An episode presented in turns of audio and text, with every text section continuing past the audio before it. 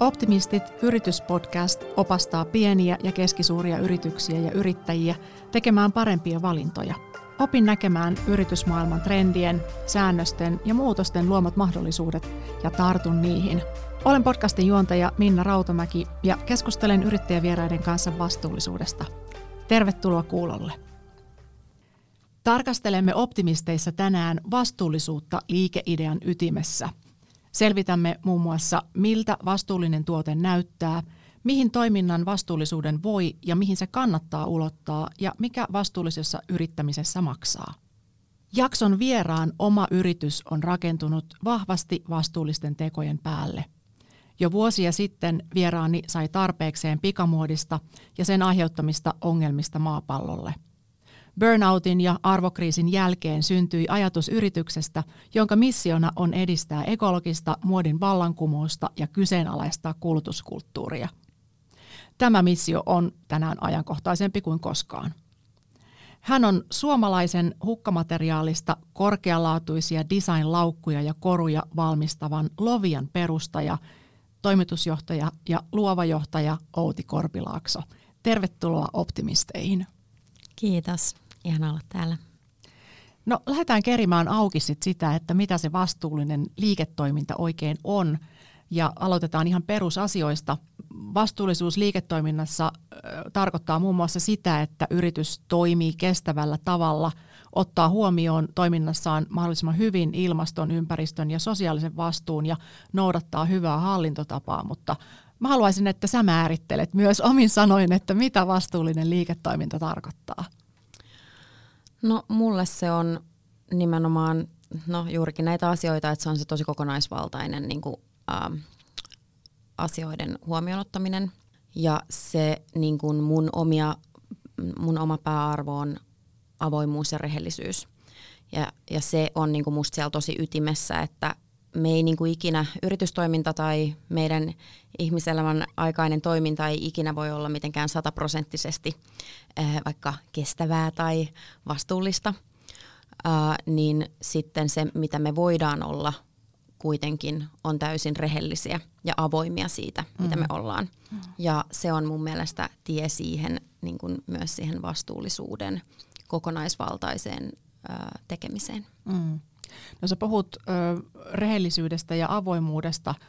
Ö, miten sitten, jos on vastuullinen tuote tai palvelu, niin onko liiketoiminta silloin vastuullista? Et riittääkö se, että tuote ja palvelu on ö, vastuullinen vai minne se kannattaa ulottaa tai minne se pitää ulottaa?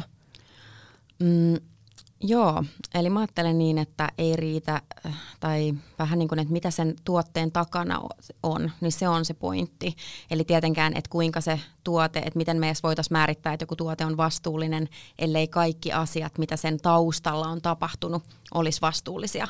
Ja tässä me tullaan just tähän, että mi- mihin se avoimuus ja rehellisyys meidät johtaa, on mm. läpinäkyvyys. Joo. Ja just se, että yrityksen toiminnassa se läpinäkyvyys pitäisi olla siellä ihan niin kuin siellä DNAssa sisällä, jotta sen koko tuotteen matka pystytään ää, arvioimaan, määrittämään, katsomaan, mit, minkälaisia vaikutuksia sillä on. Ja vasta kun me nähdään sen kokonaisvaltaisen ää, niin kuin yritystoiminnan vaikutukset, ää, niin me pystytään ottamaan vastuuta niistä meidän valinnoista. Joten ikään kuin ää, ehkä tässä sun kysymyksessä ää, mulle niin kuin nousee just se ajatus, että meillä ei voi olla ei voi olla pelkästään tuote, jota me väitetään vastuulliseksi, Joo. vaan sen tuotteen takana täytyy olla kaikki se koko yrityksen universumi bisnesmalli, joka ottaa huomioon kokonaisvaltaisen vastuullisuuden. Mm. No sun ö, oman yrityksen keskiössä on aina ollut vastuullisuus. Te valmistatte siis laukkuja ja koruja pois heitetystä materiaalista, mutta onko sulla koskaan ollut mitään muuta liikeideaa? Lähtikö tämä heti niin kuin selkeästi, että tässä on se juttu? Joo, kyllä. Että oikeastaan niin kuin mulle se mm, validaatio sille, että, että mun yritys on olemassa, niin on, on se, että sen täytyy perustua niin kuin kahdelle asialle. On se, että me pystytään käyttämään jo olemassa olevia materiaaleja, eli hukkamateriaaleja, ja meille se on ö, esimerkiksi huonekaluteollisuuden ylijäämämateriaaleja, ruokateollisuuden ylijäämämateriaaleja, josta me saadaan kalannahkaa. Ja sitten tämä on niinku ensimmäinen, oli ensimmäinen homma, että pitää löytää materiaaleja, jotka on muille roskaa ja mm. miten niitä voitaisiin hyödyntää. Mm. Ja sitten se toinen asia, toinen pääperiaate on sitten tämä läpinäkyvyyskonsepti. Eli mitä sitten Lovian, Lovialla on luonut ja Lovian kanssa ollaan luotu, niin se on sitten se kokonaisvaltainen läpinäkyvyys, eli jokaisella tuotteella on oma DNA-konsepti, joka sitten sen taustalla näkyy, että kuka on tehnyt, mitä on tehnyt, mitä on maksettu kellekin, mitkä on tuotteen päästöt. Eli tässä me tullaan siihen, että, että sen yhden tuotteen täytyy sisältää se ympäristövastuu, sosiaalinen vastuu ja sitten myös se ekonominen vastuu. No, kun sä näet erilaisia materiaaleja tuolla ö, ympärillisä, niin mietit sä aina sitä, että mitä tuosta voisi valmistaa, tai voisiko tuota materiaalia hyödyntää myös Loviassa? No joo, totta kai semmoinen niin kun, äh, suunnittelijan näkökulmasta, niin tietysti mulla on aina se luovuus ja sellainen äh, luomisen äh, niin kun, näkökulma mukana. Ja sitten sekin, että kun on luonut tällaista yritystä, niin tässä matkan varrellahan on pitänyt kokeilla tosi paljon erilaisia niin kuin vaihtoehtoja, etsii erilaisia materiaalivaihtoehtoja. Että just se semmoinen tietynlainen etsivä mieli ja, ja, mm. ja se sellainen suunnittelijan mieli, niin se on kyllä toki avoin koko ajan kaikille erilaiselle ja uudelle. Ja sitten ehkä se, että mikä on tosi tärkeää just siinä, että miten on pystynyt edes luomaan tai se, millainen lovia on tänä päivänä, niin sehän on niin kuin tosi ison sellaisen niin kuin prosessin tulos, missä ollaan niin kuin, että yhdeksän vuotta sitten, kun mä lähdin perustalovia, niin kiertotalous edes tämmöistä niin käsit, käsite tai sanana ei ollut kauhean mitenkään niin kuin yleinen vielä mm-hmm. su, edes Suomessa. Siis maailmalla oli jo totta kai ja oli tätä niin kuin, ö, kiertotalousajattelua, mutta meillä ei edes ollut semmoisia niin kunnon termistöjä. Mm. Joten niin kuin siinä kohtaa, äh, kun tätä lähti niin kuin hakemaan koko niin kuin näillä pääperiaatteilla, että etsitään olemassa olevaa materiaalia, niin se oli ihan tosi pioneerityötä, missä piti oikeasti lähteä soittelemaan ja koputtelemaan oville silleen, että moikka, että tota, millaista roskaa teillä niinku olisi, että voiko mä, voiko mä niinku tsekkailla, että et mitä tästä voisi niinku tehdä. Mm. Ja, ja se oli tosi niinku, et nyt jos miettii, mikä tämä kehitys tässä niin kun kest, ähm, kertotalouden osalta, vaikka on ollut muutamat viime vuodet, joka on, me ollaan menty tosi paljon eteenpäin siinä ajattelussa, ympäristötietoisuudessa, resurssitietoisuudessa, vastuullisuustietoisuudessa, niin välillä sitä niin unohtaa tavallaan sen, että, että ne yritykset, jotka on vaikka lähtenyt tekemään sitä ihan ensimmäisten joukossa, että minkälainen ikään kuin prosessi se ja iso, iso niin kuin etsikkoaika siellä on tavallaan mm. pitänyt olla, että ollaan päädytty tähän pisteeseen, mitä nyt ollaan, ja ollaan al- jouduttu ihan niin kuin luoda jotain sellaista uutta, mitä ei ollut olemassa.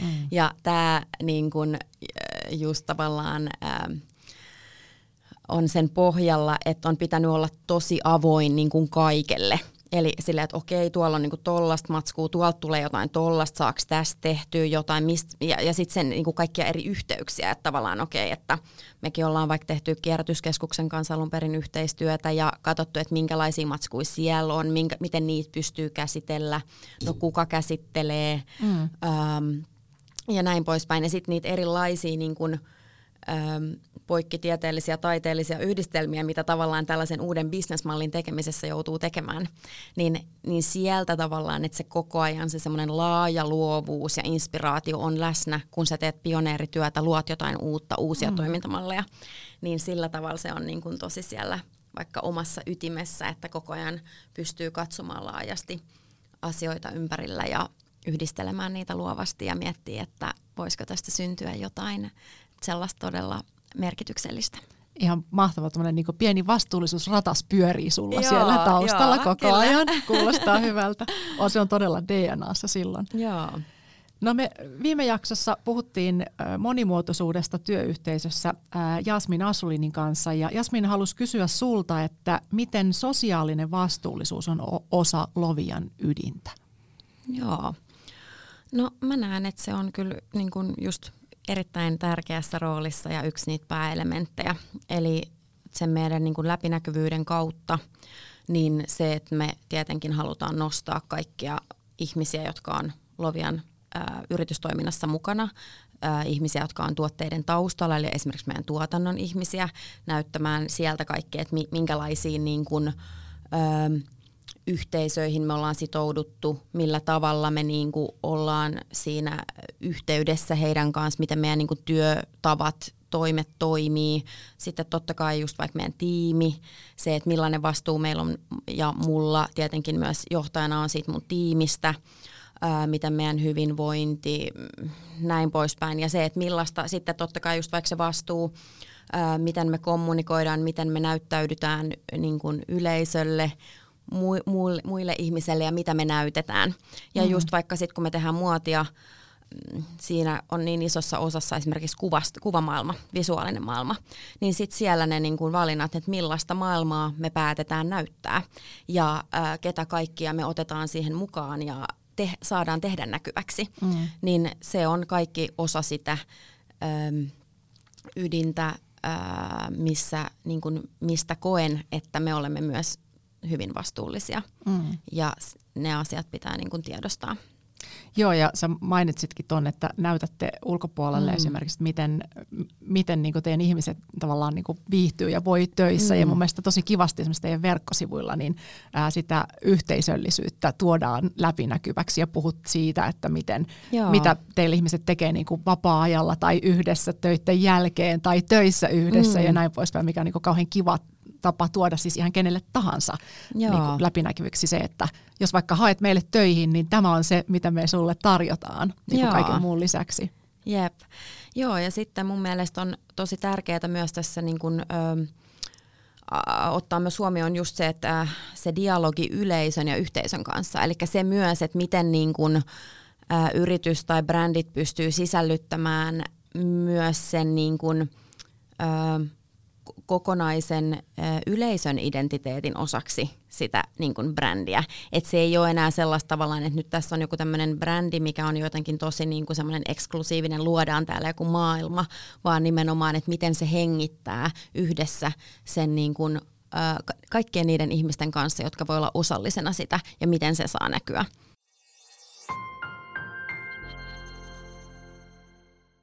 No mikä sun mielestä on sit pienyrityksessä riittävää vastuullisuutta? Et jos ajatellaan vaikka, että, että työolot on hyvät ja ihmiset viihtyy ja monimuotoisuus otetaan huomioon, mutta tulee vaikka paljon kierrätykseen sopimatonta jätettä, niin voiko sitten sanoa, että, että yritys on vastuullinen? Niin missä kaikkialla se pitäisi näkyä?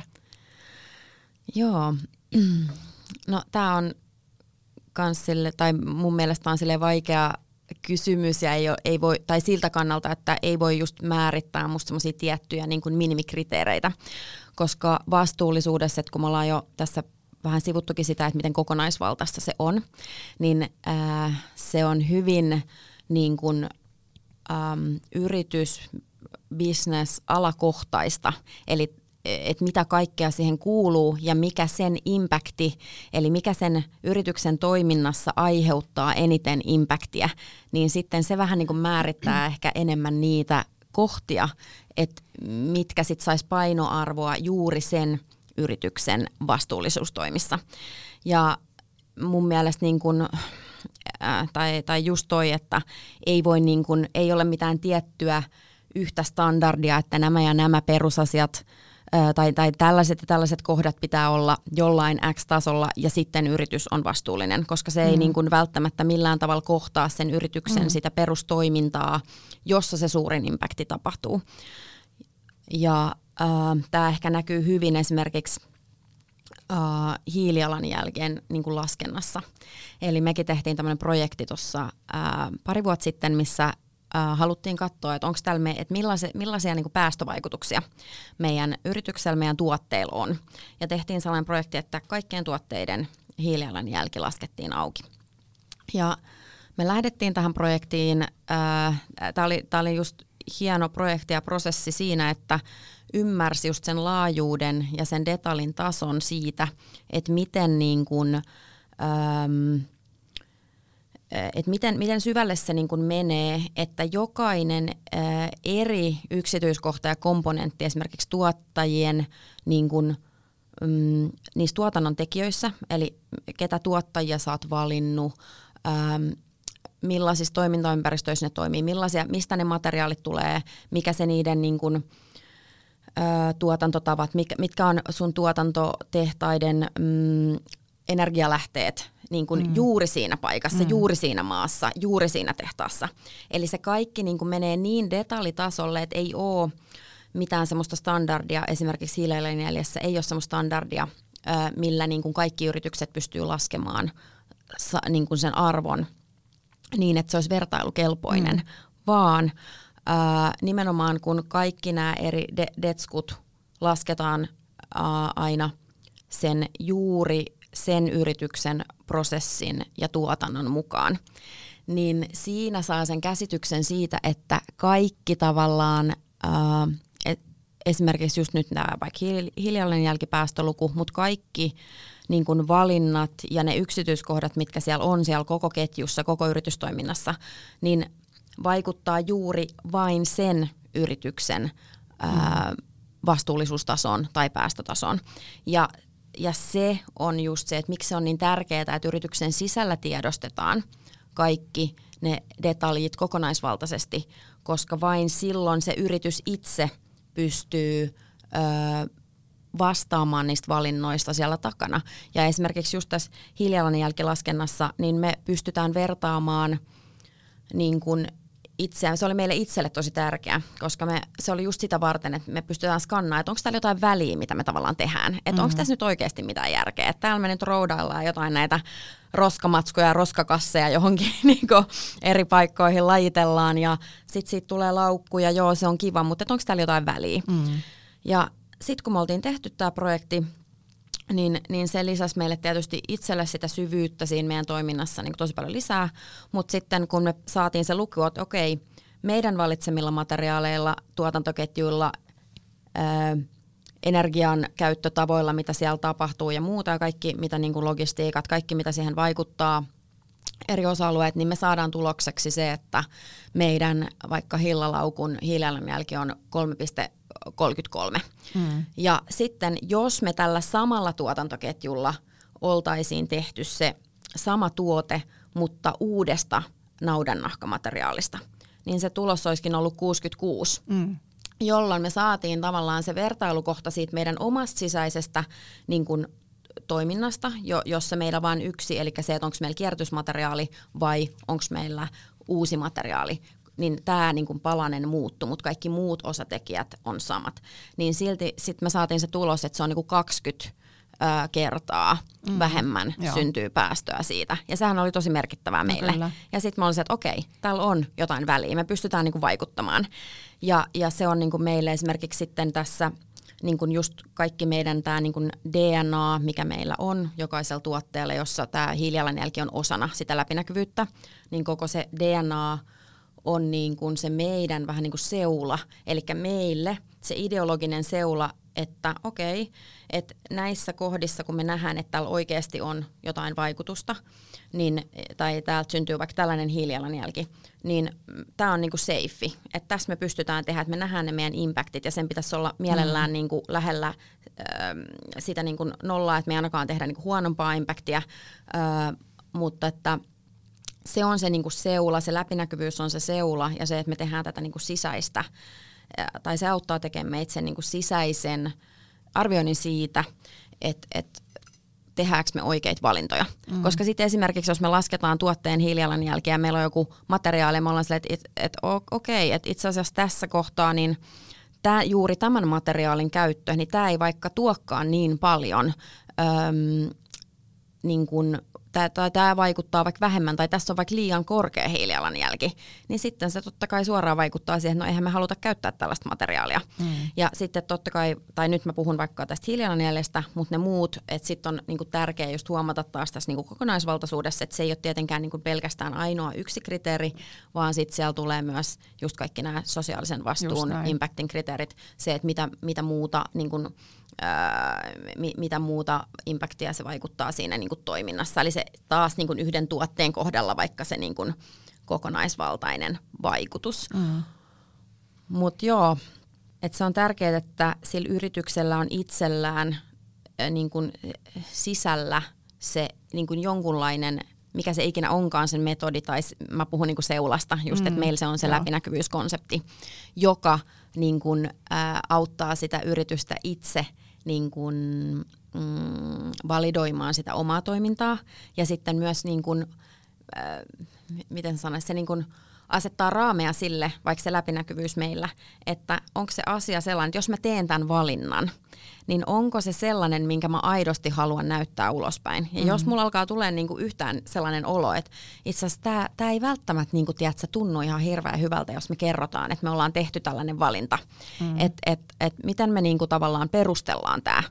Ja sitten jos sille ei löydy tavallaan sitä perustelua, mikä me voidaan läpinäkyvästi tuoda esiin, niin silloin me voidaan heti niin kuin arvata, että okei, me ei ehkä olla tässä nyt ihan niin kuin linjassa sen kanssa, mikä se meidän niin kuin perustoimintamalli ja ideologia on, mm. jolloin tämä seula antoi meille sen raamin ja rajan, että okei, tämä jää pois, tämä ei ollut hyvä valinta, joten jätämme sen pois. Teemme niitä, mitkä menee siellä seulan ja raamin sisällä. Mm, aivan. No toi, miten sä kuvasit äsken esimerkiksi tuota teidän hiilijalanjäljen laskemista, niin se ei ole mikään ihan helppo juttu.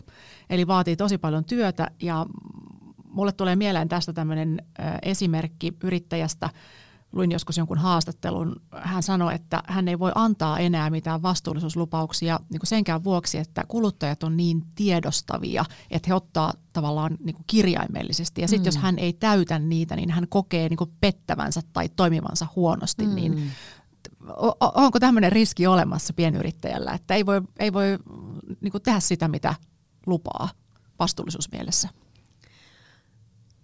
Joo, totta kai on olemassa se riski, mutta sitten se ehkä se mun kysymys on, että pyst- uskalletaanko me ottaa itse vastuuta siitä, että me voidaan myös joskus olla väärässä.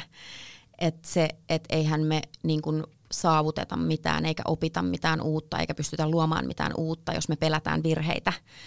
Ja se, että meillä täytyy olla kunnianhimoisia tavoitteita jotta niihin voi myös joskus päästä mm. ja matkalla voi kompastua ja sekin on ok. Mutta tässä me tullaan taas siihen, että jos se rehellisyys, avoimuus, läpinäkyvyys, jos me pystytään kommunikoimaan siitä, että hei, tämä oli meidän tavoite, me yritettiin nyt päästä niin kuin tähän juttuun, mutta tässä me itse asiassa mokattiin, että mm. hitto, ei, ei onnistuttu. Ei, ja, ja tässä on itse asiassa sen syyt, mitä tässä kävi, tai tässä on se niin kuin, tässä on se juttu, mitä tässä kävi, että me tehtiin tätä, saatiin tota ja sitten lopputulos oli tämä. Mm. Ja ei osattu arvata tätä.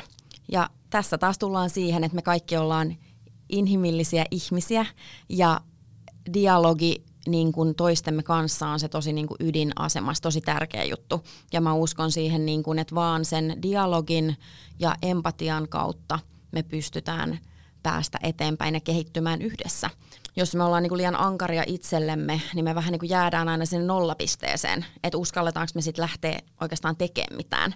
Mutta jos me ollaan armollisia, armollisia itsellemme ja toisillemme, niin silloin me päästään rakentaa sitä, niitä tikapuita niin eteenpäin. Eli se tie on tehdä yhdessä ja siinä kohtaa myös, että se on ihan ok sanoa, että hei, mm. ää, että lupasitte tota, mutta itse asiassa tämä ei nyt toteudu. Niin sehän on ihan täy- mahtava peili ja palaute sille yritykselle, että ei vitsi, totta, että et vitsi, mahtavaa, että me saatiin tämmöinen lahja, että sä niin kuin, kerroit meille, että et tässä meidän pitää parantaa.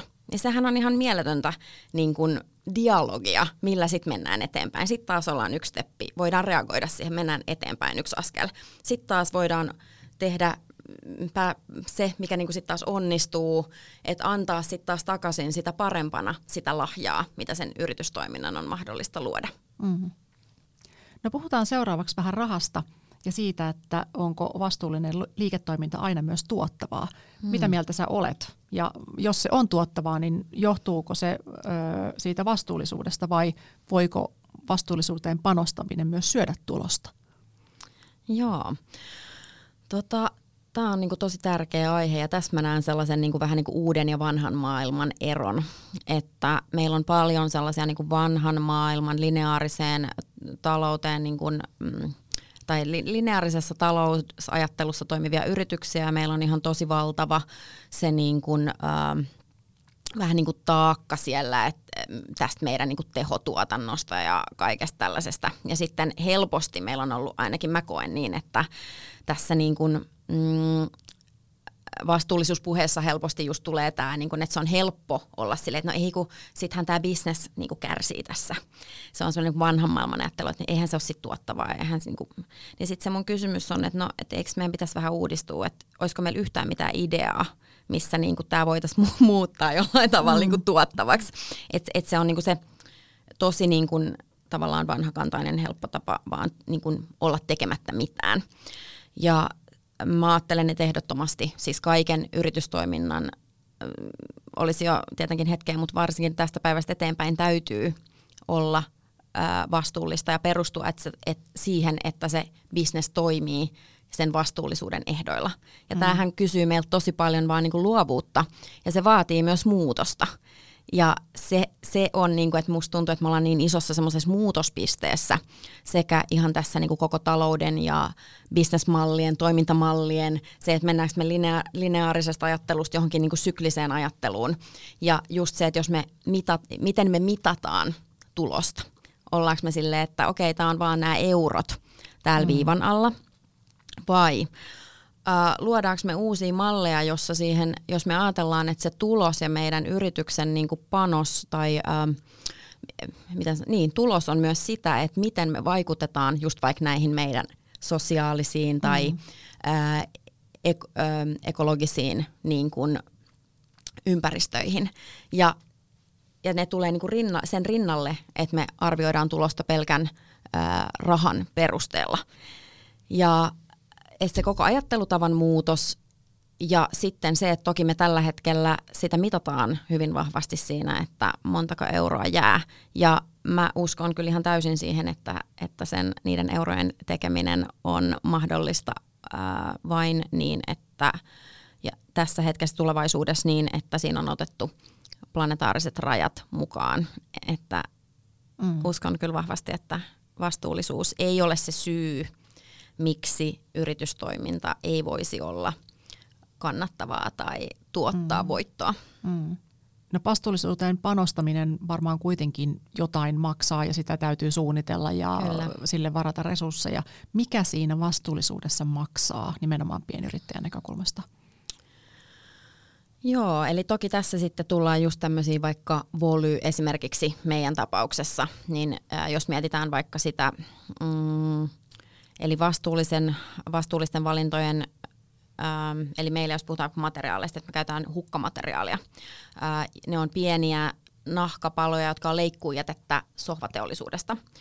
Ja meillä se sitten esimerkiksi tuotantoketjussa vaikuttaa niin, että meillä on Italiassa äh, käsityönä tehdään laukut meidän artesaanien toimesta, mutta siellä perinteisesti, jos tehtäisiin perinteisempiä luksusmerkkejä, niin siellä olisi tämmöisiä isoja nahkavuotia, mistä on toki ihan todella helppo leikata. Vähän samalla tavalla, että sulla on iso pakka kangasta ja sä leikkaat sieltä kivasti ja helposti vähän erilaisia paloja. Ää, ja se on nopeata, sillä on niinku tietyt prosessit. Mm. Mutta sitten nyt kun me luodaan uutta prosessia esimerkiksi näistä meidän jätepaloista, niin se mikä siinä niin kun koko tuotantosyklissä tuo enemmän tai vie enemmän resursseja on se esimerkiksi, että me joudutaan lajitella käsin. Eli se käsityö siinä niin kuin materiaalin käytettäväksi saamisessa, niin se maksaa. Sitten totta kai siinä tuotannossa se, että niistä pienistä paloista joudutaan yksitellen esimerkiksi leikkaamaan niitä tietyn, tiettyyn laukkuun sopivia palasia, jolloin siinä me taas maksetaan siitä käsityöstä.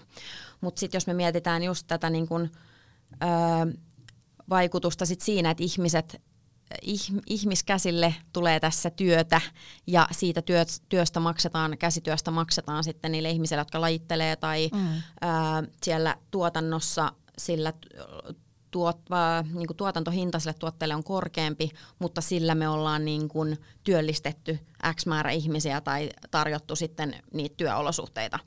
Eli tässä taas, että joo, se maksaa äm, perinteiseen tuotantoon verrattuna enemmän ja sitten niitä hyötyjä ehkä saadaan sitten taas, että kun volyymeitä pystytään kasvattamaan, niin siellä pystytään tulla tietysti jonkun verran sitten taas päästä niin kuin eteenpäin. Mutta sitten tässä ehkä se, että no, mutta mitä muita vaikutuksia sillä on, tai että jos me otettaisiin uutta materiaalia käyttöön ja maksettaisiin siitä uuden materiaalin, eli siitä kaikista resurssit, mitä on käytetty sen tuottamiseen, mutta nyt me, niin kun, se on jo kertaalleen tavallaan niin maksettu, niin mm. niin sitten nyt me maksetaan siitä, että se olemassa oleva materiaali käsitellään muokattavaan ja käytettävään kuntoon. Mm. Niin mm, esimerkiksi tällaisia vaikutuksia sillä nyt on, vaikka meidän toiminnassa. Ja sitten ne kannattavuuden tekijät, eli ehkä se, että jos me niinku ajatellaan, että me ollaan kiinni siinä, että no mikä ennen on ollut tai millä tavalla tuotantoketjuja halutaan järjestää ja mistä se ikään kuin kannattavuus tulee, niin sittenhän me tullaan siihen haasteen eteen, että okei, mitä tämä nyt sitten tässä tapauksessa tarkoittaa, mistä se kannattavuus rakentuu, jotta tällaisella uudella toimintatavalla voidaan tehdä. Ja no mitä, mikä sen vaikutus on hintaan, eli ja siihen, että mitä meidän oikeasti pitäisi maksaa meidän tuotteista, kun me ollaan otettu ne ää, uudenlaiset tavat toimia huomioon. Mm.